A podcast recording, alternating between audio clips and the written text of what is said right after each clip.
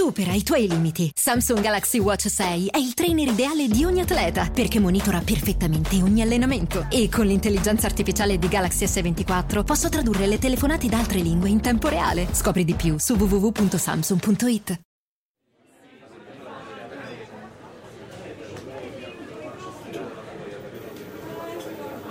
Come spesso accade nell'ecosistema digitale, le intenzioni sono buone, le soluzioni meno e anzi talvolta appaiono cure peggiori dei mali che si intende curare. Facebook ha appena annunciato un giro di vite nella lotta alle fake news che la porterà a sanzionare direttamente gli utenti che ne diffondono troppe, qualsiasi cosa troppe voglia dire. La sigla e ne parliamo.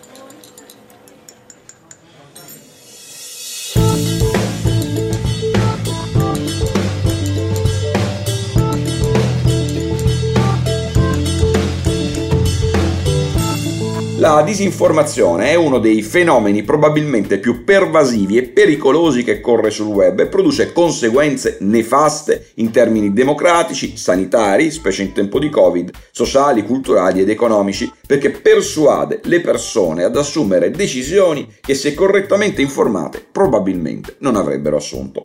Nessun dubbio quindi che si tratti di un nemico pubblico da sconfiggere o almeno marginalizzare. E però tanto non basta, naturalmente, come nella lotta ad ogni male della società, per giustificare il ricorso a qualsiasi mezzo nel perseguimento di un risultato pure auspicabile, perché altrimenti si rimettono le lancette dell'orologio indietro di secoli e si ritorna ai tempi del principe di Niccolò Machiavelli con il suo il fine giustifica i mezzi. Un approccio efficace quanto si vuole, per quanto non sempre scientificamente dimostrato e dimostrabile, ma democraticamente debole per non dire insostenibile. Ed è in questa dimensione che sembra dover essere collocata la decisione appena annunciata da Facebook. Sì, qui il social network individuato un contenuto probabilmente fake, lo rimuoveva, ne diminuiva la circolazione o lo etichettava come di dubbia attendibilità, invitando gli utenti alla prudenza nel leggerlo e soprattutto nel condividerlo con altri utenti. Un approccio opinabile perché in effetti non toccherebbe al gestore privato di una piattaforma decidere cosa è informazione e cosa è disinformazione, ma secondo molti è un approccio necessario e anzi obbligato in considerazione della quantità di contenuti fake in circolazione,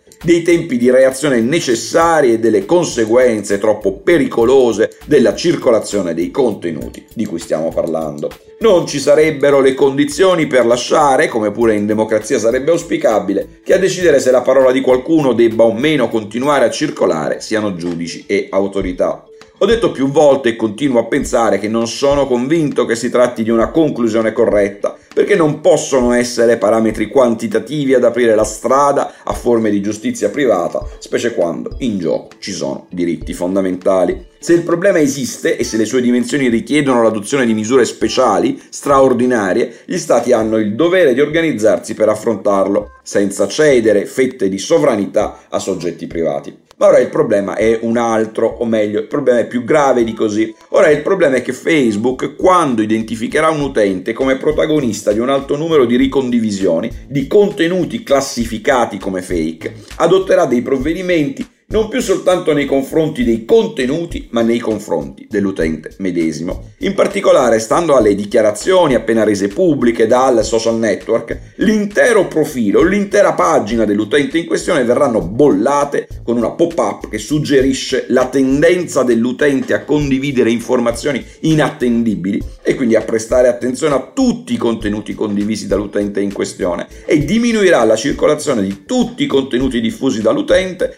ovvero ne abbasserà la voce nella dimensione social facendo in modo che la sua parola arrivi meno lontana di quella degli altri. Si passa quindi da un provvedimento nei confronti di uno specifico contenuto classificato come falso a un provvedimento nei confronti di una persona adottato da un soggetto privato senza alcun procedimento in contraddittorio e, almeno al momento, in assenza di qualsiasi regola certa, per quanto contrattuale, che perimetri la condotta illecita e la misura della sanzione alla quale espone l'utente. Per essere bollati come condivisori seriali di disinformazione, quanti contenuti classificati come fake occorrerà condividere? E se un contenuto prima classificato come fake poi risultasse attendibile, la pena verrà rivista? Ma soprattutto, quale sarà la misura della sanzione? Di quanto verrà abbassata la voce dell'utente responsabile di aver condiviso troppi contenuti fake? E per quanto tempo durerà la sanzione? Sarà una condanna per qualche settimana? Per qualche mese? A vita? Insomma, l'intento sarà pure nobile e condivisibile, ma la soluzione non ha niente di nobile né di condivisibile e spalanca una porta, per la verità già aperta, a scenari giuridicamente e democraticamente insostenibili. Buona giornata.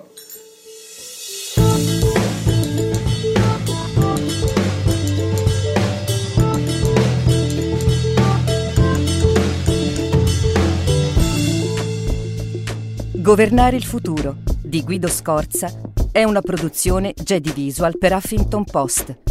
Sigla Indie Hub Studio.